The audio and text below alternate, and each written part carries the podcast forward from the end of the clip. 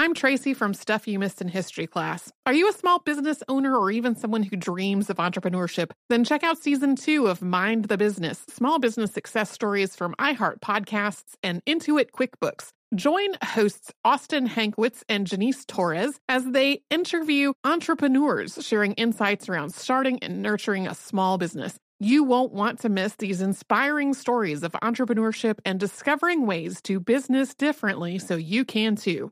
Planning your next trip? Choice Hotels family of 22 brands has over 7,400 locations and the perfect hotel for any traveler you want to be. Like a Cambria hotel serving up locally inspired craft cocktails for all my folks who maybe want to meet up and talk about Mad Royals. Check into a Radisson hotel with flexible workspaces for you strivers who listen during business travel. Or a Comfort hotel with free hot breakfast, family friendly pools, and big spacious rooms for the parents who listen with their kids and need a little retreat. What are you waiting for? Join Choice Privileges and start earning points toward your next stay. Find a stay for any you when you book direct at choicehotels.com, where travels come true.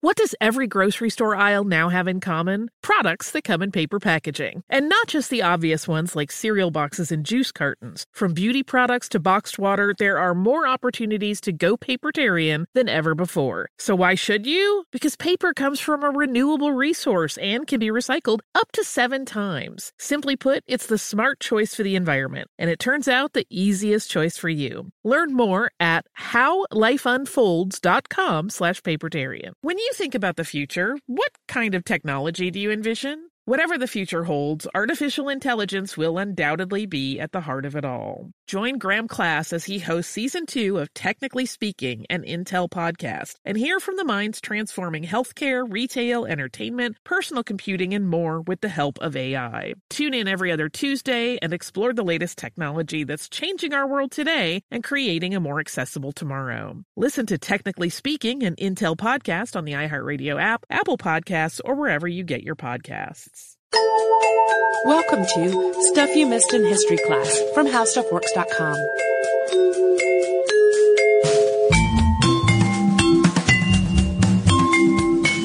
Hello and welcome to the podcast. I'm Holly Fry. And I'm Tracy V. Wilson. And we were lucky enough to recently be invited by the Dallas Museum of Art to participate in their late nights program for an Olympic themed evening of fun and art. It was super exciting invitation. It was, and it was really great, but it was a little wacky. Yeah, uh, we flew in on the day of the event and we had plenty of time factored into this plan, but due to severe weather, the Dallas Fort Worth airport got shut down and we couldn't land and we had to be diverted to Shreveport. Uh, and finally we took off again. We made it to the museum. Our amazing liaison at the DMA, Jesse Frazier, had switched up the schedule to basically postpone our talk by two hours. Two hours! Uh, and much to our surprise, our amazing listeners were still there. Yeah, I, I was perfectly ready and I mention it in the episode that you're about to hear that I really thought everybody would leave, but they didn't. They stuck around. They were amazing. It was really humbling and really touching and the evening turned out to be incredibly fun even if getting there had been a crazy frantic dash. But this episode runs a little long, so now, without further ado, we are just gonna intro it and let it go. It is our chat with our Dallas listeners about Pierre de Coubertin, considered the father of the modern Olympics. And here we go.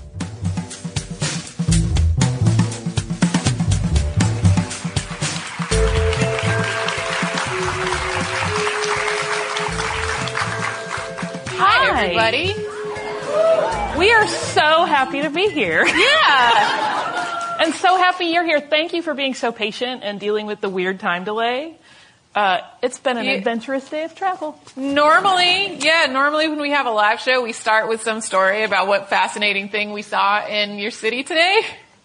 Uh, what we saw today actually was Shreveport. uh, that was unexpected. Which we didn't actually see because we had to stay on the plane the whole time. with the shutters down so that it wouldn't get too hot. So that that was that was how it started out. But now we're here and we're delighted to be here. very, totally very, worked out. Yeah. There was some dicey moments. We did not know if we were going to make it. Uh, so we're very elated to be here. Uh, and again, thank you guys for rolling with the crazy time change. We really expected there to be like our six friends that were invited, and then like maybe two stragglers who were just tired and needed a place to sit. So it's wonderful to see all of you. Yes. Are you ready to talk about the Olympics? How many, uh, how many of you guys have been watching the Olympics?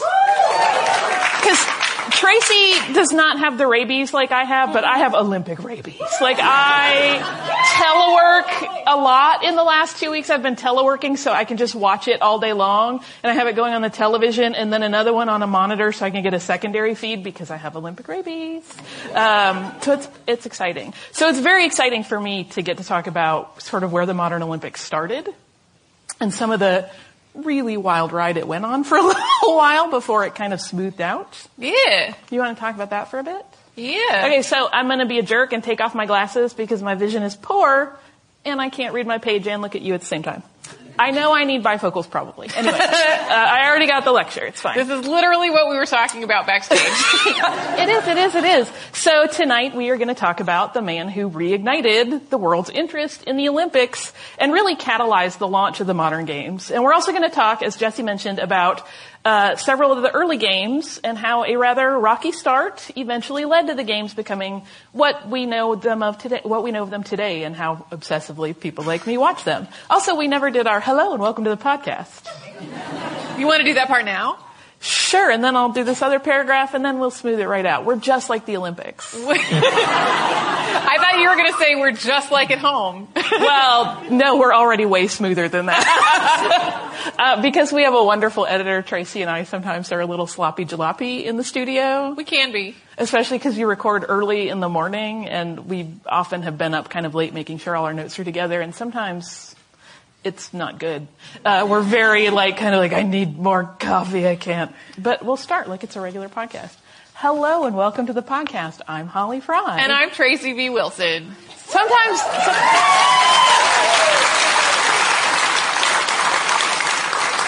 Sometimes don't you want to just switch to confuse people?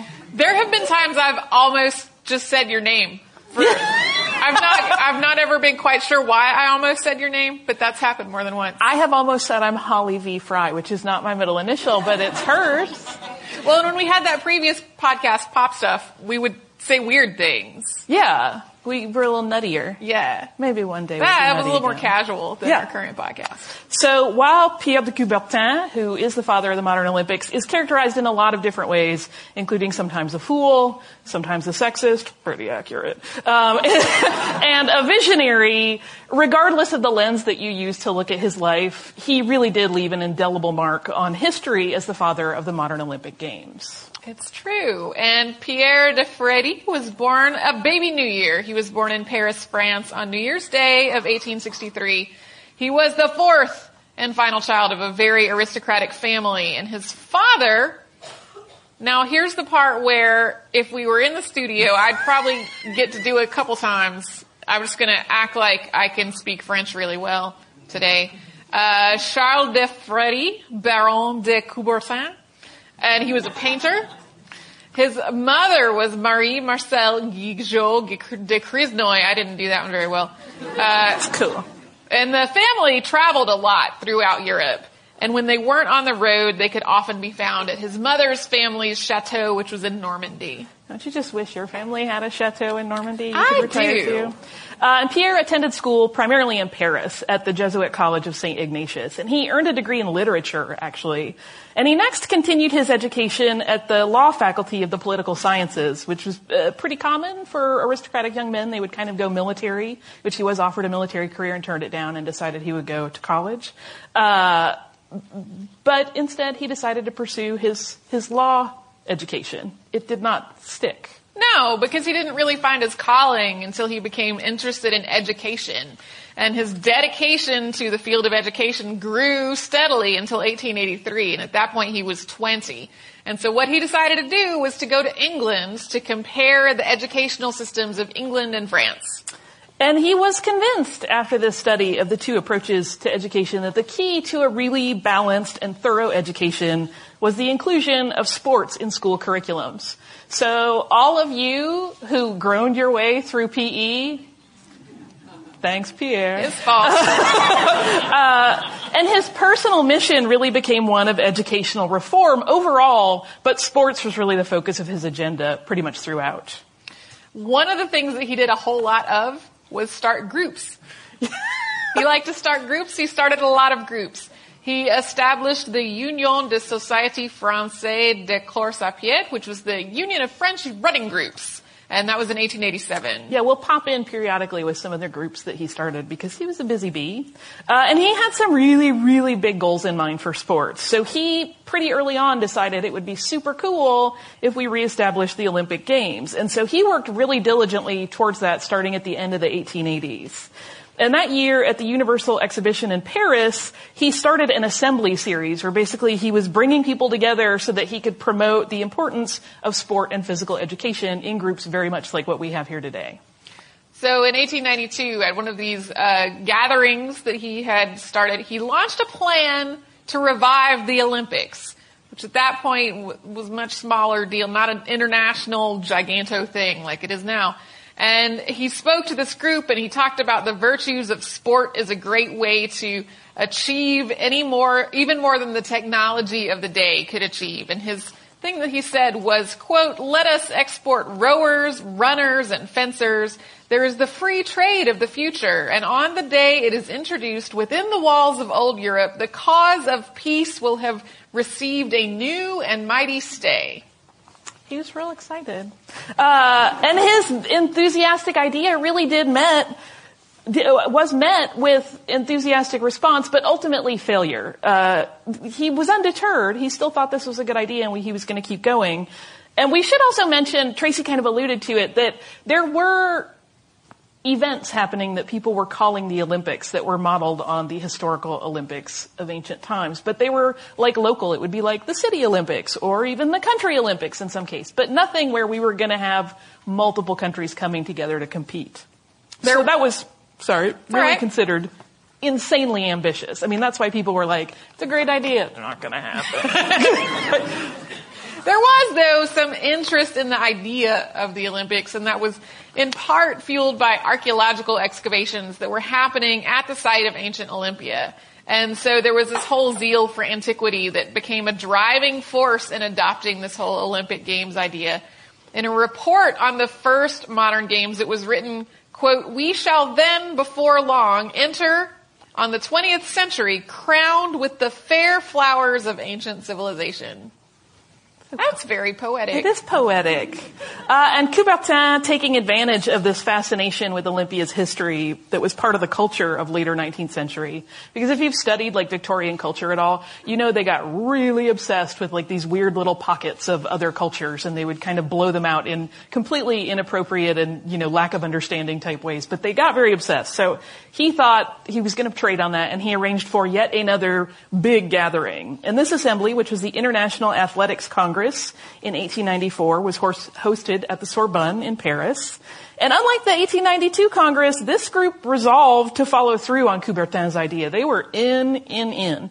And so this eventually led to the creation of a body that we still have today, which is the International Olympic Committee and the revival ultimately of the Olympic Games. And this is also when some of the basic guidelines around participation were created, including like amateur athletes had to compete and uh, when there could and could not be prizes. So in the middle of all this starting groups and wanting to relaunch the Olympics, uh, we should also point out that Pierre de Coubertin also had a personal life. He was doing other things too. Uh, on March 12th of 1895, he married Marie Rothan, and they had their first child named Jacques a year later in 1896. And of course, also in 1896, the first modern Olympic Games took place in Athens, Greece. So that was a very big year for Pierre. So while he is called the father of the modern Olympics, those first modern games definitely would not happen without the involvement of another man, Georgios Averoff. Uh, money had been a serious problem for the Olympic plan from the beginning. This may sound familiar to people who are familiar with the current Olympic Games. Initially, the city of Athens was reluctant to host it because Greece was insolvent. That may also sound familiar. Uh, the city just didn't have the money to do it, and there was no infrastructure to support it either. Yeah, but people really wanted to go back to the site of the ancient Olympics to kick this thing off. So Averoff, who was an Alexandrian man with great private wealth from uh, shipping, banking, real estate, he just was a really good businessman, had his hands in a lot of stuff that was making a great deal of money. And he financed the restoration of the stadium that was used for the Olympics. And this structure had originally been built in 330 BCE, so it was extremely ancient. And it had only been excavated a few decades prior to this. So it needed a lot of work. It required so much money to restore. But Averoff was willing. And in doing so, he not only injected funding into the project, but he also catalyzed additional sponsorships from other wealthy patrons, ultimately making the games possible. So it just took one rich guy to get the other rich guys interested. it was kind of a quirky thing though. Uh, the stadium, for example, the track was a lot longer and narrower than a regulation track, so the runners had to like change their speed when they went around the curves because the curves were really tight. It was regulation in ancient times, but not today. Uh, and as an aside, the winter weather that happened prior to the games prevented the completion of that stadium quite as designed. So initially all of the stadium and the seating was supposed to be restored with Pentelic marble. This is this beautiful white marble. But construction was only completed for the seating portion. The rest was done, but the seating, just the first six rows were done. So they had to kind of quickly shuffle in some wooden seating to fill out the rest of it. Uh, but Averoff, true to his word, did provide additional funding after the Olympics had wrapped up so that they could in fact restore the entire facility. I just want to say a restored stadium, stadium with marble seats sounds really beautiful. And really uncomfortable. I don't want to sit there. uh, so the first summer games, they were only for men. No women competing. Uh, they began on April 6th of 1896, and that was Easter Monday, and they ran until April the 15th. About 60,000 spectators were there the first day, and there were 241 athletes from 14 different countries who traveled to Athens to participate. Uh, even though it was really hot and sunny, parasols were not allowed because that might block the view for everybody else. Yeah, ladies could carry fans, but no parasols. And the Greek royal family was on hand that afternoon and they addressed the crowd. There wasn't really an opening ceremony the way we know it now. That didn't happen until later, but they were there and kind of kicked everything off. And they did have a hymn that was kind of their opening ceremonies that was written specially for the occasion, and it was sung by a choir of 150 vocalists, and by all accounts was just a lovely, lovely thing. So uh, we're used to seeing, seeing really inspiring human stories in uh, televised Olympic coverage. Those stories are actually what made people want to watch the Olympics on television. Like the Olympics were not popular on TV until they started showing the story of like the underdog athlete who became this wonderful star. Uh, but there have always been amazing people with unique stories behind the participation in the games, even before there were TV networks deciding, oh, this would be a great way to get people to watch. Uh, and so in a little bit, we're going to talk about them. Yeah, uh, but first, we're going to pause for a word from one of our sponsors. I'm Tracy V. Wilson from Stuff You Missed in History class. Did you know small businesses make up 99.9% of all businesses in the United States? The world is powered by entrepreneurs, and if you're a small business owner or even someone dreaming of starting your own business, then you'll want to check out season two of Mind the Business Small Business Success Stories from Ruby Studio, from iHeartMedia, and Intuit QuickBooks. And every episode, hosts Austin Hankwitz and Janice Torres talk to entrepreneurs about how they've grown from the lessons of launching and nurturing a small business and how they have found success being their own boss. From the excitement of first starting out to finding the right tools and resources to process invoices and payments like QuickBooks Money, you won't want to miss these inspiring stories of entrepreneurship and discovering ways to business differently so you can too. And if you're a small business owner or even someone dreaming of starting your own business, then you'll want to check out season two of Mind the Business Small Business Success Stories from Ruby Studio, from iHeartMedia, and Intuit QuickBooks.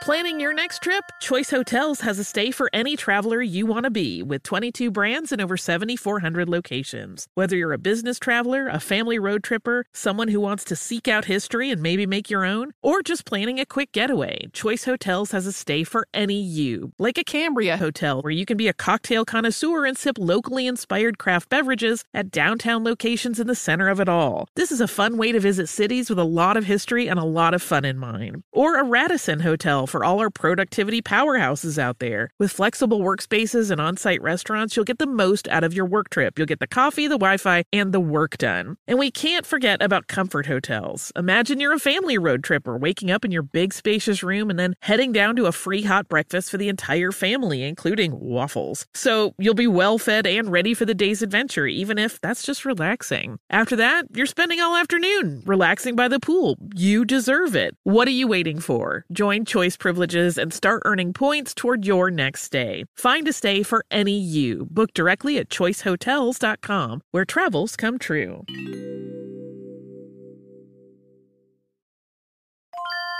If you use paper, you're a human. But if you choose paper, you're a papertarian, someone who lives a paper based lifestyle because it has a positive impact on the planet. And also because it's the easiest choice you'll make all day. Seriously. It's as easy as reaching for boxed instead of bottled water. It's as easy as opting for beauty products that come in paper packaging. It's as easy as grabbing eggs in a cardboard container. And that's all in one trip to the grocery store, which, if everyone's being honest, you were planning to go to anyway. But paper isn't just an easy choice. Papertarians know that it's the smart choice too, because paper comes from trees, a renewable and sustainably managed resource, and paper products are designed to be recycled. In fact, when you choose products that come in paper based packaging, those fibers can go on to be recycled up to seven times. So why wouldn't you go papertarian? Learn more at howlifeunfolds.com slash papertarian. Get emotional with me, Radhi Devlukia, in my new podcast, A Really Good Cry. We're going to talk about and go through all the things that are sometimes difficult to process alone. We're going to go over how to regulate your emotions, diving deep into holistic personal development, and just building your mindset to have a happier, healthier life. We're going to be talking with some of my best friends. I didn't know we were going to go there on this.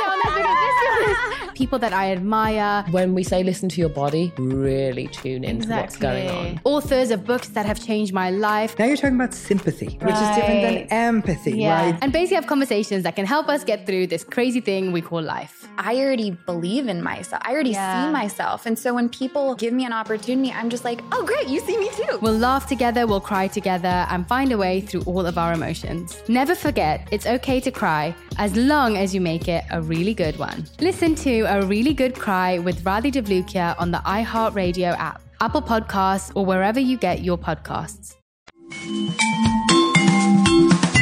So, one of those uh, sort of personal interest stories that we talked about involves Hungarian swimmer Alfred Hajós. And he was an architecture student who had made a conscious decision to become good at swimming when he was just a boy because he watched his father drown in the Danube when he was 13.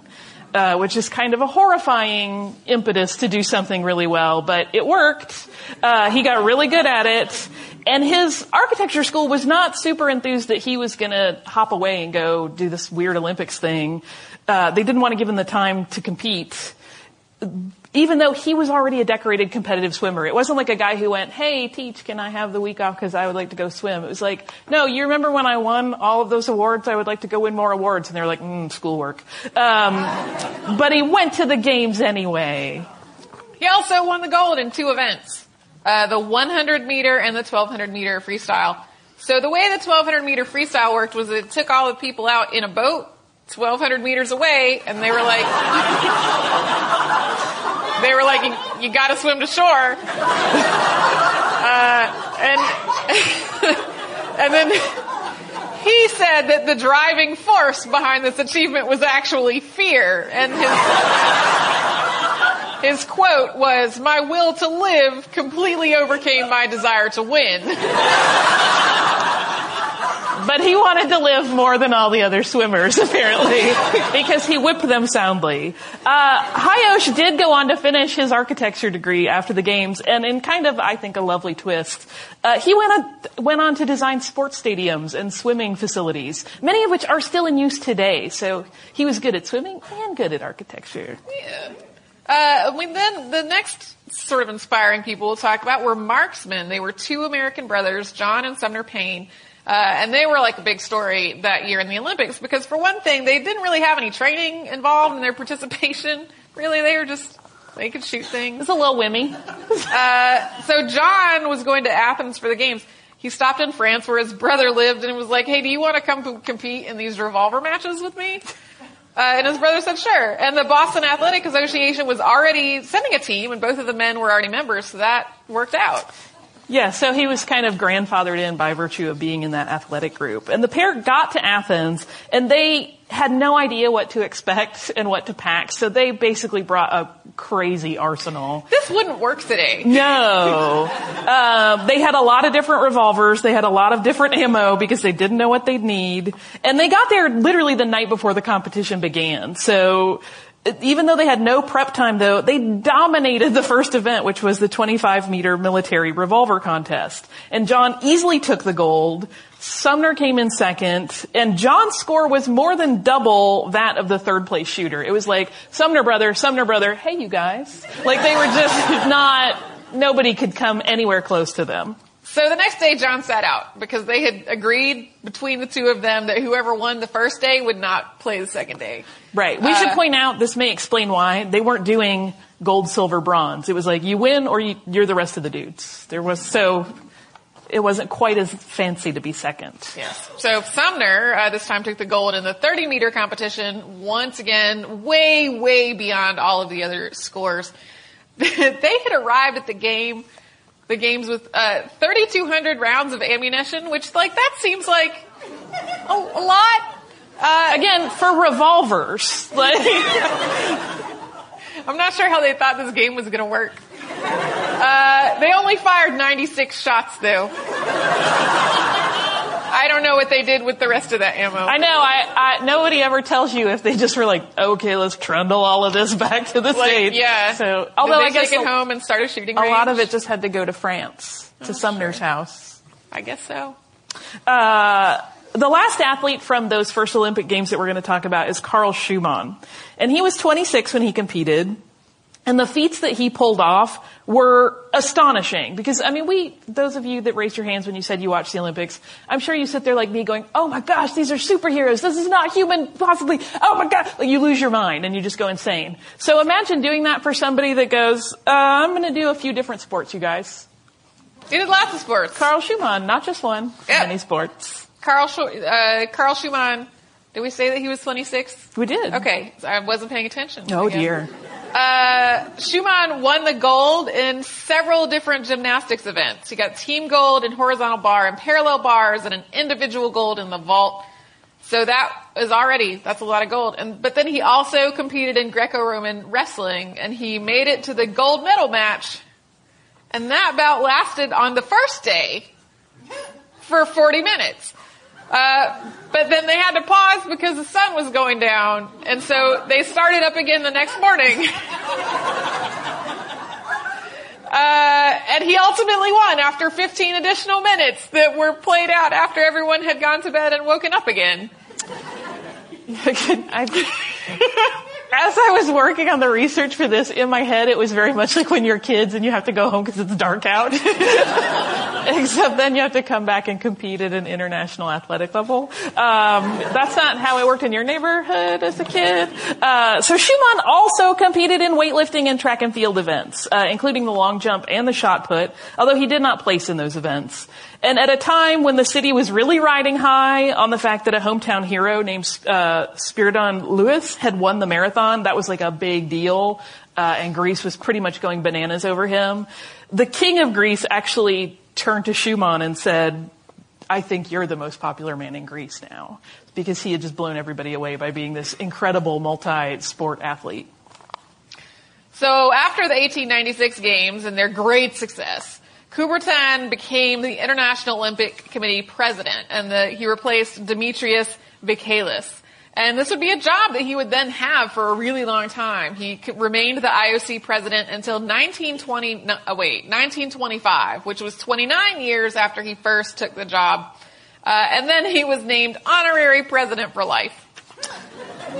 And the first games that were staged under Coubertin's leadership as IOC president, whoops, uh, they did not go well at all. Uh, they were in Paris in 1900, and we have to say that Coubertin can't really be shackled with all of the shame in this because the games were kind of lumped together with the 1900 Paris Exposition. So control of the Olympics was pretty much taken over by the French government. And they saw the Olympics as a secondary event to the World's Fair, so the Olympic planning really did not get enough attention or focus by the, by the, the government committees. So there's an episode in our archive by previous hosts that is specifically about this, these games and what a debacle they were. So we're just going to hit a few of the highlights of the misery and confusion of the Olympic Games. Uh, we'll start with the fact that the committee that was doing the advertising and the promotion tended to like give out this information as being part of the expo programming. So a lot of the athletes didn't even know that they were at the Olympics. they thought they were part of a completely different sporting event. And despite the fact that they may not have known what they were there for, there were far more athletes uh, at the French Games than there had been at the previous games that were so successful in Athens. There were this time 997 participants from 24 countries, although France by far had the most uh, competitors involved. And the 1900 Games also had the first black Olympic competitor, Constantine Enrique de Zubiera, I think, uh, who participated on the French rugby team. So because these games were in conjunction with the expo, they dragged on and on and on. They opened on May the 14th and they wrapped up on October 28th. I have a friend who's super into the Olympics, like to the point that he says on Facebook, you just want to unfollow me for the next two weeks. And it's like, it's like minutely. It's almost like he's he's live tweeting the Olympics on his Facebook. Um, and I don't. I think his fingers would have fallen off if the Olympics now are going from May 14th until October 28th. He'd, he'd just, walk around like this for a long time. Yeah, he would have finger cramps uh-huh. forever. So the scheduling of the events was so poorly handled and the information was so poorly shared that a lot of them just like they happened with no journalists to cover them and no spectators either. Yeah, I think uh, it was a croquet match where one person showed up and was like, "Am I even in the right place? I don't. I'm not from your country." Um, and the venues were entirely subpar. So they did not have a fabulously wealthy investor to complete beautiful venues. Um, one of the other things that was happening, uh, the track and field events were being held on like really slippery, uneven ground. So you can imagine how beautifully that went off. Um, and swimming was taking place in the Seine, and the currents were causing swimmers to have really fast times. it was just kind of throwing them down the river, basically.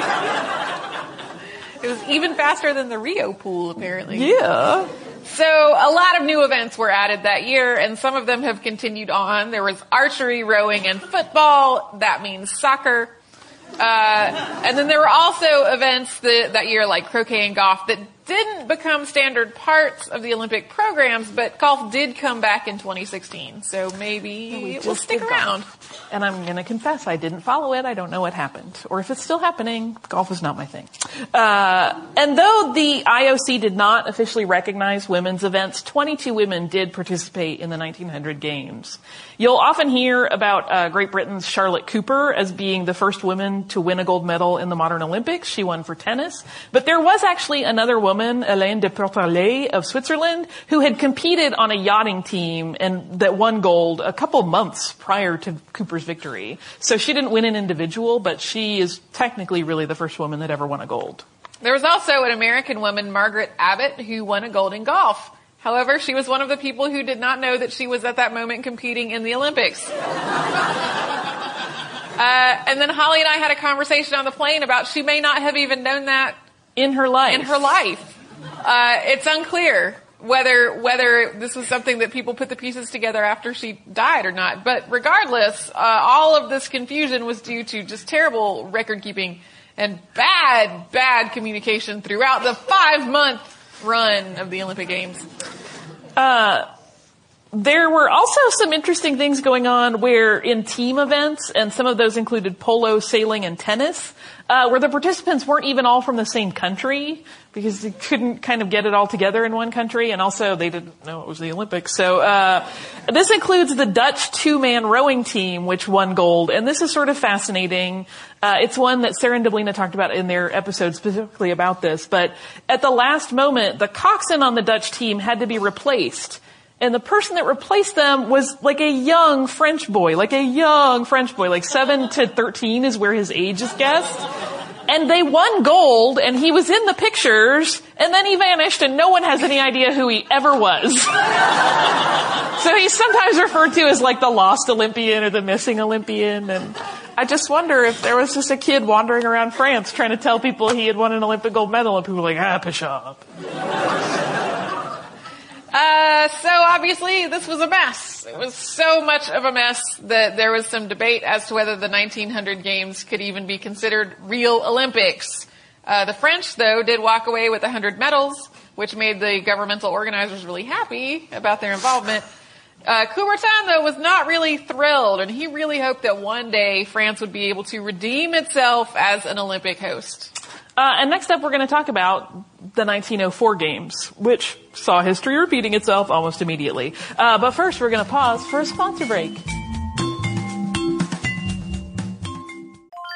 I'm Tracy V. Wilson from Stuff You Missed in History class. Did you know small businesses make up 99.9% of all businesses in the United States? The world is powered by entrepreneurs, and if you're a small business owner or even someone dreaming of starting your own business, then you'll want to check out season two of Mind the Business Small Business Success Stories from Ruby Studio, from iHeartMedia, and Intuit QuickBooks. And every episode, hosts Austin Hankwitz and Janice Torres talk to entrepreneurs about how they've grown from the lessons of launching and nurturing a small business and how they have found success being their own boss. From the excitement of first starting out to finding the right tools and resources to process invoices and payments like QuickBooks Money, you won't want to miss these inspiring stories of entrepreneurship and discovering ways to business differently so you can too. And if you're a small business owner or even someone dreaming of starting your own business, then you'll want to check out season two of Mind the Business Small Business Success Stories from Ruby Studio, from iHeartMedia, and Intuit QuickBooks.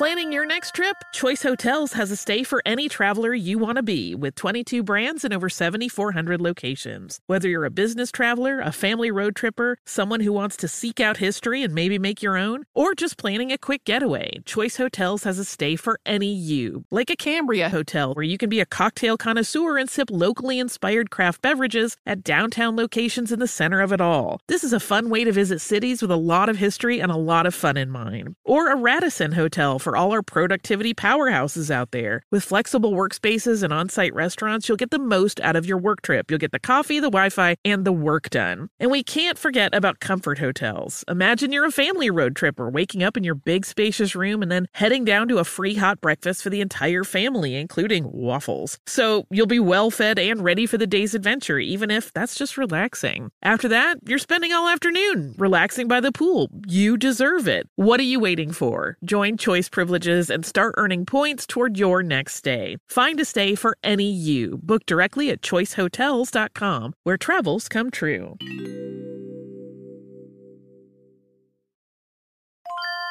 If you use paper, you're a human. But if you choose paper, you're a papertarian, someone who lives a paper based lifestyle because it has a positive impact on the planet. And also because it's the easiest choice you'll make all day. Seriously. It's as easy as reaching for boxed instead of bottled water. It's as easy as opting for beauty products that come in paper packaging. It's as easy as grabbing eggs in a cardboard container. And that's all in one trip to the grocery store, which, if everyone's being honest, you were planning to go to anyway. But paper isn't just an easy choice. Papertarians know that it's the smart choice too, Because paper comes from trees, a renewable and sustainably managed resource, and paper products are designed to be recycled. In fact, when you choose products that come in paper based packaging, those fibers can go on to be recycled up to seven times. So why wouldn't you go papertarian? Learn more at howlifeunfolds.com slash papertarian.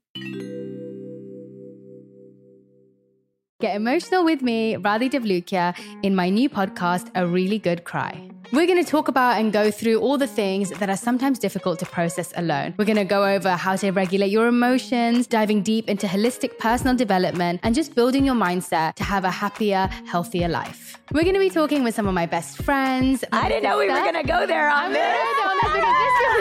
People that I admire. When we say listen to your body, really tune into exactly. what's going on. Authors of books that have changed my life. Now you're talking about sympathy, right. which is different than empathy, yeah. right? And basically have conversations that can help us get through this crazy thing we call life. I already believe in myself. I already yeah. see myself. And so when people give me an opportunity, I'm just like, oh, great, you see me too. We'll laugh together, we'll cry together, and find a way through all of our emotions. Never forget, it's okay to cry as long as you make it a really good one. Listen to A Really Good Cry with Radhi Devlukia on the iHeartRadio app, Apple Podcasts, or wherever you get your podcasts.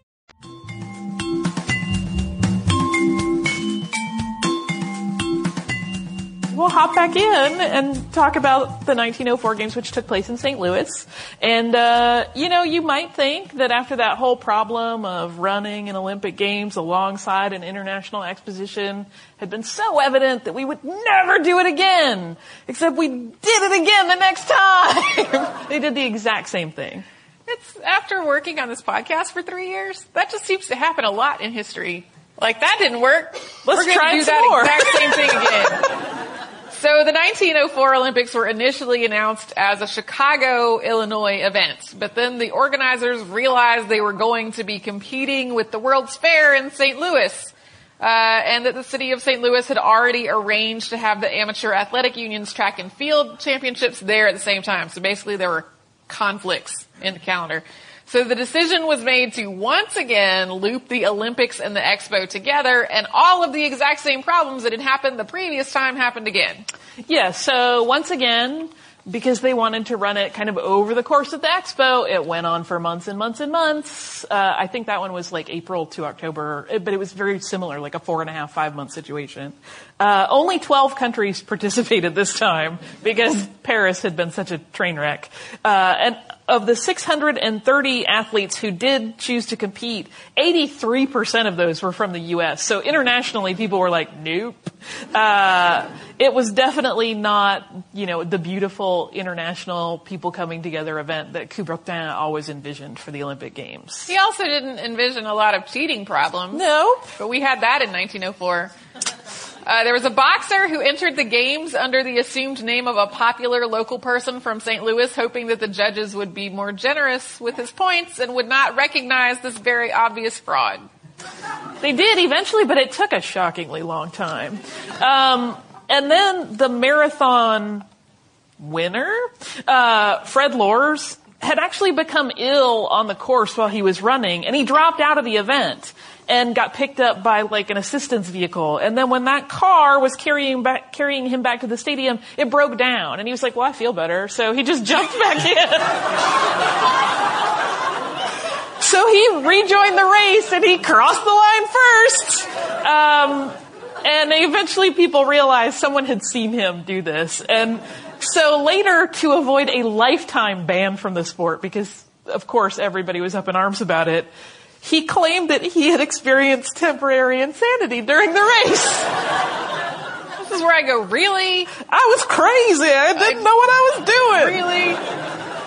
So after this 1904, uh, the word that I was going to say is not appropriate for a family audience.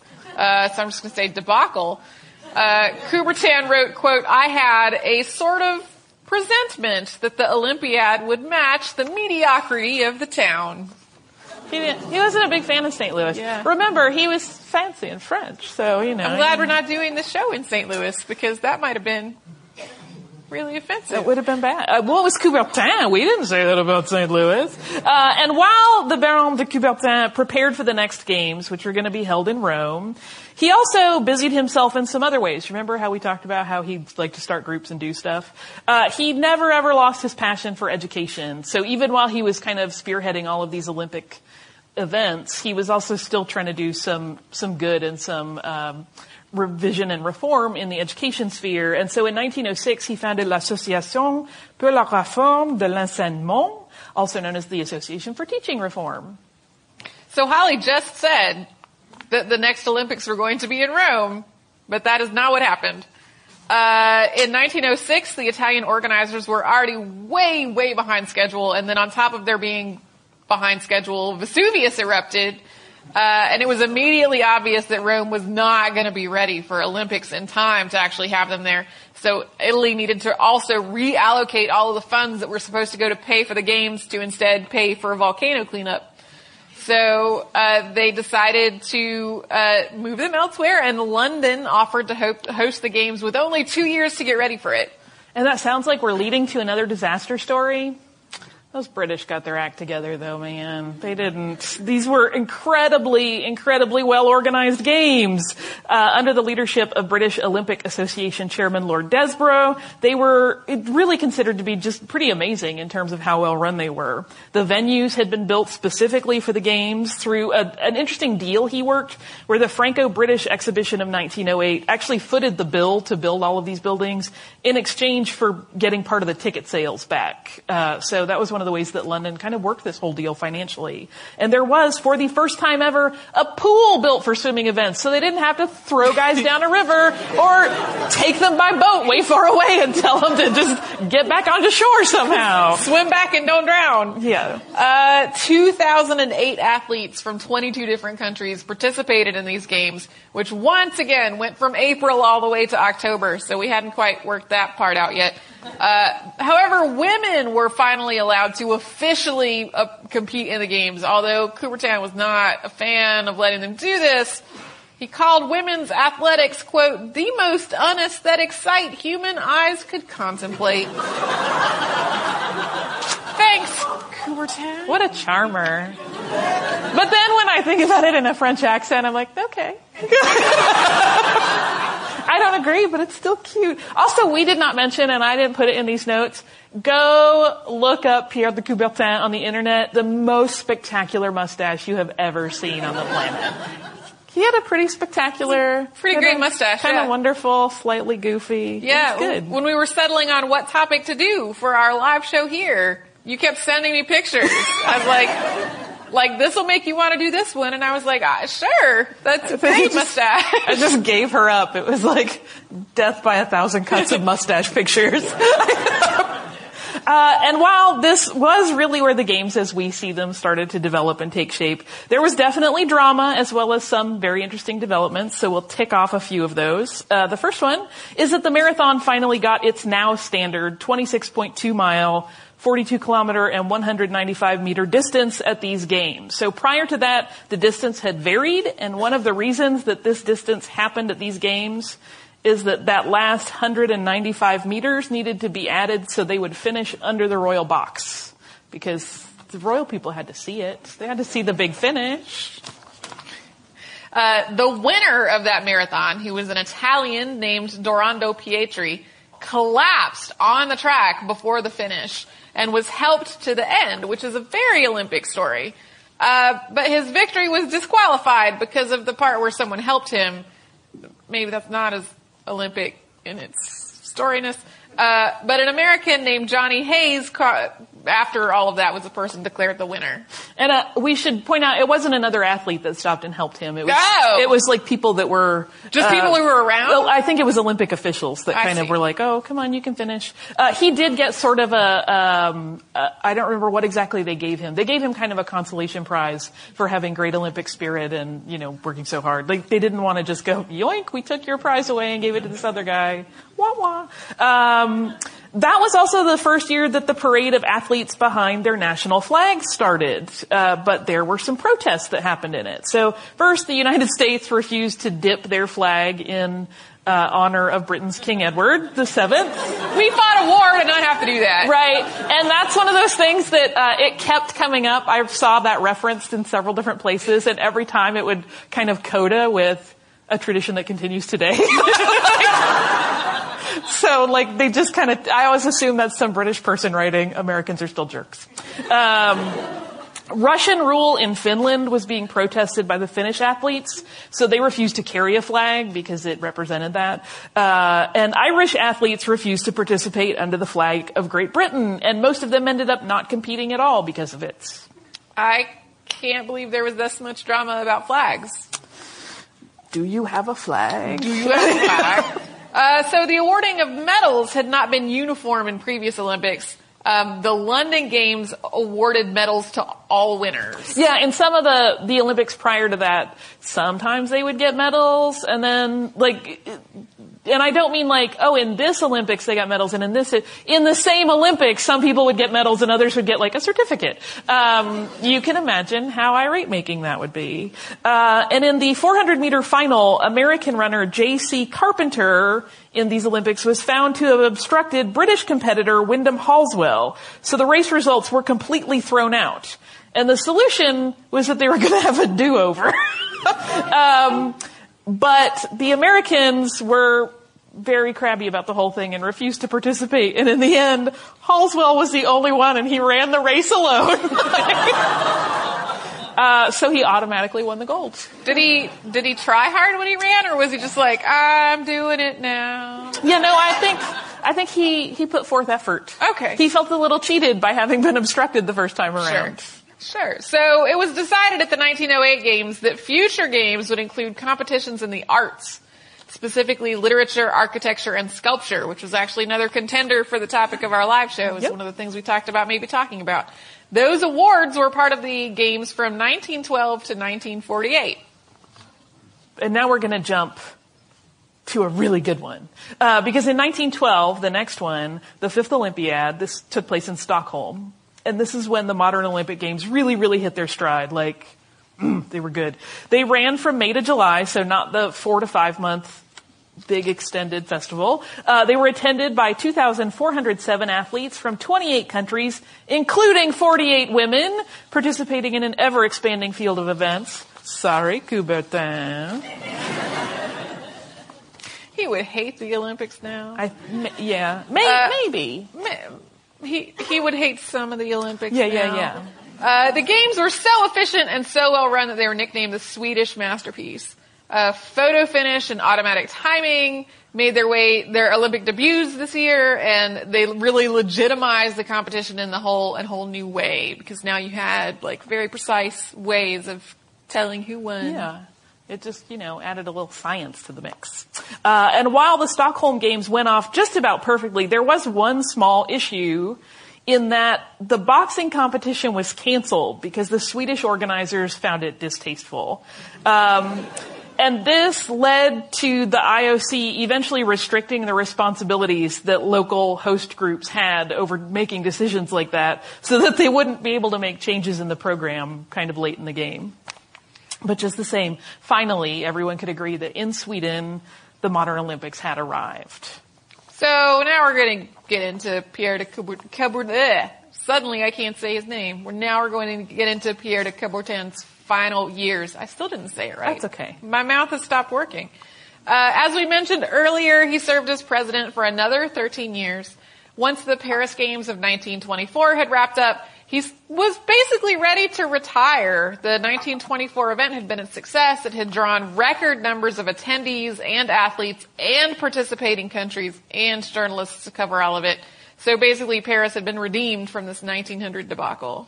And the same year as his retirement, which was the year after that, 1925, um, as active duty president, he also founded the Olympic Museum and Library. And this includes his extensive writing and records, because throughout all of this, every time he had made a speech from the 1880s on, he made notes, he kept it. Every meeting that he had, every piece of notation he made about the Olympics, in each year that they were happening and all of the planning. He had been writing about it prolifically the whole time. So that sort of formed the basis for this museum and library. Uh, and all of his correspondence that was used as part of this, you know, move to really reignite the, the Olympic flame throughout the world. Uh, he continued his educational work during this time too. He established Lyon, Le, I can't. Say that. You can this. just do the English version. I'll just say it in English. Yeah, yeah, yeah. It's getting late now. uh, the Universal Pedagogical Union, and that was in 1925. Then in 1928, he insisted, he insists, that's not what it says at all. I swear this is not vodka. No. I also, I even printed my notes really big so that I would be sure to be able to read them on the stage, and yet I'm having trouble now. It is late. Uh, in 1928, he instituted the, uh, International Sports Education Office. So he was still doing a whole lot of group, group forming relating to sports and athletics. And then in 1936, so a little bit later, it was kind of a mixed year for Coubertin. He was a candidate for the Nobel Peace Prize that year because of all of his work in the Olympic Games, but he did not win. The prize that year was awarded to Argentine politician and academic Carlos Saavedra Lamas, who was the first Latin American recipient of the Nobel Prize. So pretty exciting for him, not so much for Coubertin. He did win another award in 1936, however. That was the Virginie Hériot Prize, named for a famed French Olympian and yachtswoman from the 1920s. Yeah, she was kind of, if you listen to the show, she was kind of running in the same circles as Joe Carstairs, one of my big favorites. Love so, her. Um, but the 1936 Olympics, despite him having this interesting year in terms of awards and recognition, uh, were inc- incredibly stressful for Coubertin. Because when the IOC had selected Berlin as the location for the 36 Olympics, it was 1931. And it was two years after that that Hitler became the Chancellor of Germany and everything changed. Um, and in that moment, when they had awarded it to Germany in 31, it was sort of this great indicator that the strife of World War I was being put aside and Germany was once again sort of being welcomed into the global village and everyone was going to be cool. But that, of course, is not how it played out.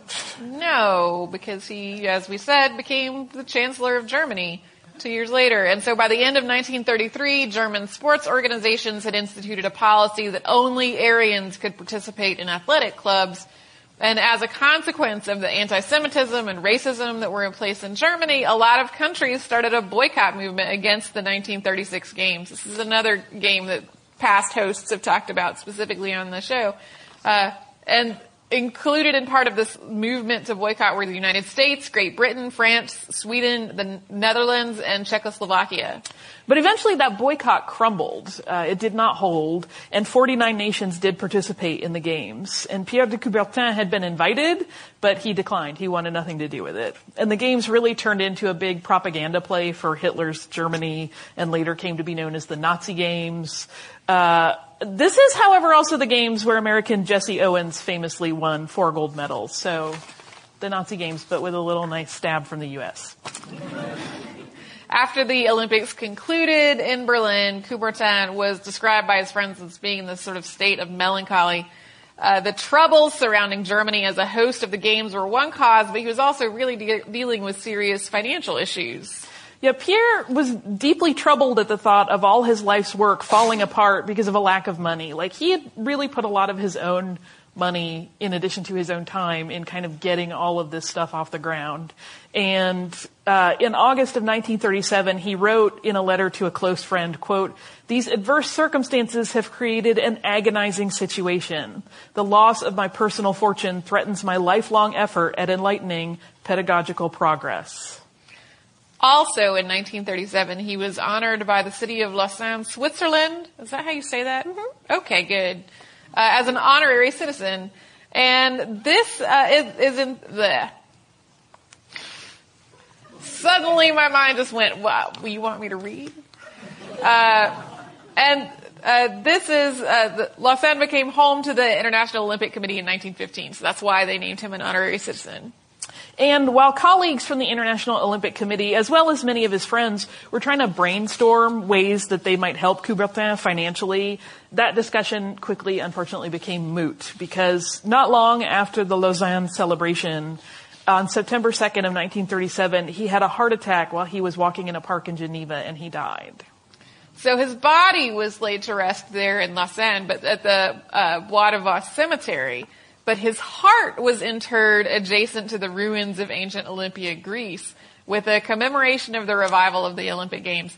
Uh, and that was done seven months after he died and was done to honor and fulfill his wishes, which I feel like is important because that would be a weird symbolism to do without someone's I prior don't, consent. I don't know if anybody would have been down with somebody going, you know what we should do is put his heart in Olympia. He Yeah. would have, his, his ghost was like, wee, wee. So, except that didn't happen because No. he asked for that before He he was like, please do this with my Uh, body. so that is Coubertin. And to end, we're going to talk about kind of a, a thing that inspired him to create sort of the creed of the Olympic Games. And that's that during the 1908 London Games, uh, Pierre was inspired by the words of a, uh, the Bishop of Bethlehem, who is Ethelbert Talbot.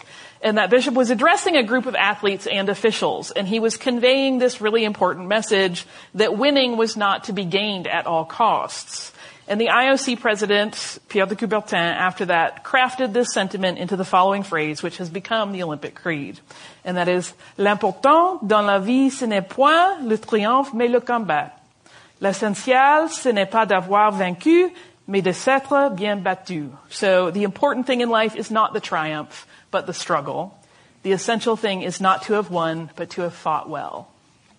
So that's the scoop on the Olympics and how they got started. Pierre de Coubertin. Yeah.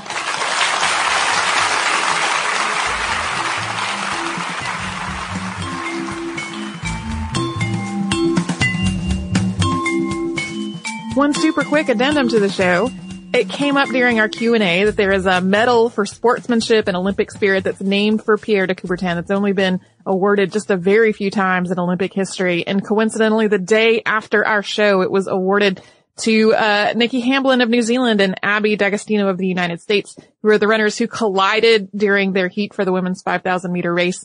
Uh, and then helped each other up and basically continued to help each other uh, as they crossed the finish line. So that happened. Uh, and it happened just after we had talked about him. One more time, thank you everyone who waited around an additional two hours for our show. Holy smokes. It was really incredible. And I, I feel like we have to thank the DMA, like, to the high heavens. They were really incredible to work with. Jessie Frazier, as we mentioned at the top of the episode, was amazing. She was so spectacular and just rolled with all of this craziness. And then when our event was over, we had only a limited time until the museum went into lockdown for the night and she ran us around and showed us all the best stuff. She was incredible. It was such a great evening. Like I said, despite the franticness. Thank you, thank you, thank you. Uh, I don't have regular listener mail since we are running long on this one, but I did want to do a shout out related a little bit, uh, to museums because we've gotten a number of postcards from our listeners who went to see the Vigée Lebrun exhibit that has been touring. Uh, and I just wanted to say thank you to them. Uh, in particular, we got one from Mary Jane and it is lovely. Uh, it's one of her self-portraits. And then we got another from a listener whose name is obscured on the postcard by postal markings, as all too often happens. Uh, so I can't thank her by name, but I will say it is the person who uh, recently relocated to London. So if that is you, thank you, thank you, thank you. It is also another Vigée Lebrun self-portrait, but not the same one. So thank you guys. I get so excited knowing that that you got excited and went and saw this exhibit. So thank you, thank you. If you would like to write to us, you can do so at historypodcast at howstuffworks.com. You can find us pretty much anywhere on social media under the tag at Missed in History. That goes for Twitter, that goes for Facebook, that goes for Instagram, Tumblr, basically anywhere. Uh, if you would like to uh, go to our website, you can do that. It is missedinhistory.com. We have show notes from every episode Tracy and I have worked on together, as well as an archive of every episode ever, ever, ever. Uh, you can also visit our parent site, How Stuff Works. Type in the words Olympic, or type in the word Olympics in the search bar, and you're going to find all kinds of things about Olympic history. Uh, so we encourage you, come and visit us at missedinhistory.com and howstuffworks.com. For more on this and thousands of other topics, visit howstuffworks.com.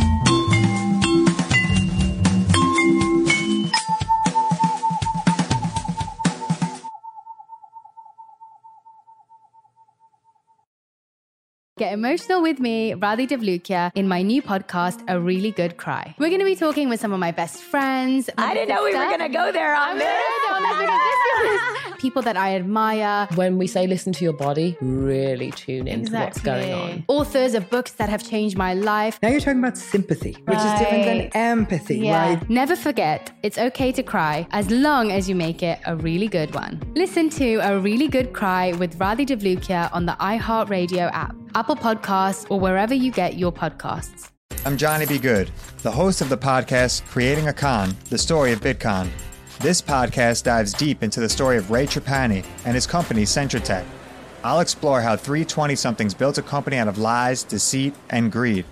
I've been saying since a very young age that I was going to be a millionaire. If someone's like, oh, what's your best way of making money? I'm like, oh, we should start some sort of scheme. Listen to Creating a Con, the story of Bitcon, on the iHeartRadio app, Apple Podcasts, or wherever you get your podcasts. Welcome to season nine of Next Question with me, Katie Couric. I've got some big news to share with you in our season premiere featuring the one and only Kris Jenner. Oh my gosh, congratulations. That is very, very exciting.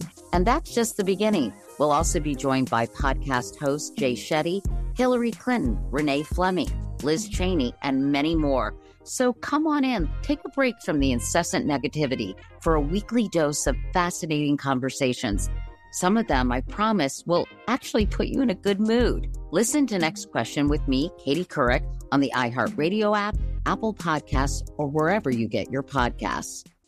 Bring a little optimism into your life with The Bright Side, a new kind of daily podcast from Hello Sunshine, hosted by me, Danielle Robay, and me, Simone Boyce. Every weekday, we're bringing you conversations about culture, the latest trends, inspiration, and so much more. I am so excited about this podcast, The Bright Side. You guys are giving people a chance to shine a light on their lives, shine a light on a little advice that they want to share. Listen to The Bright Side on America's number one podcast network, iHeart. Open your free iHeart app and search The Bright Side.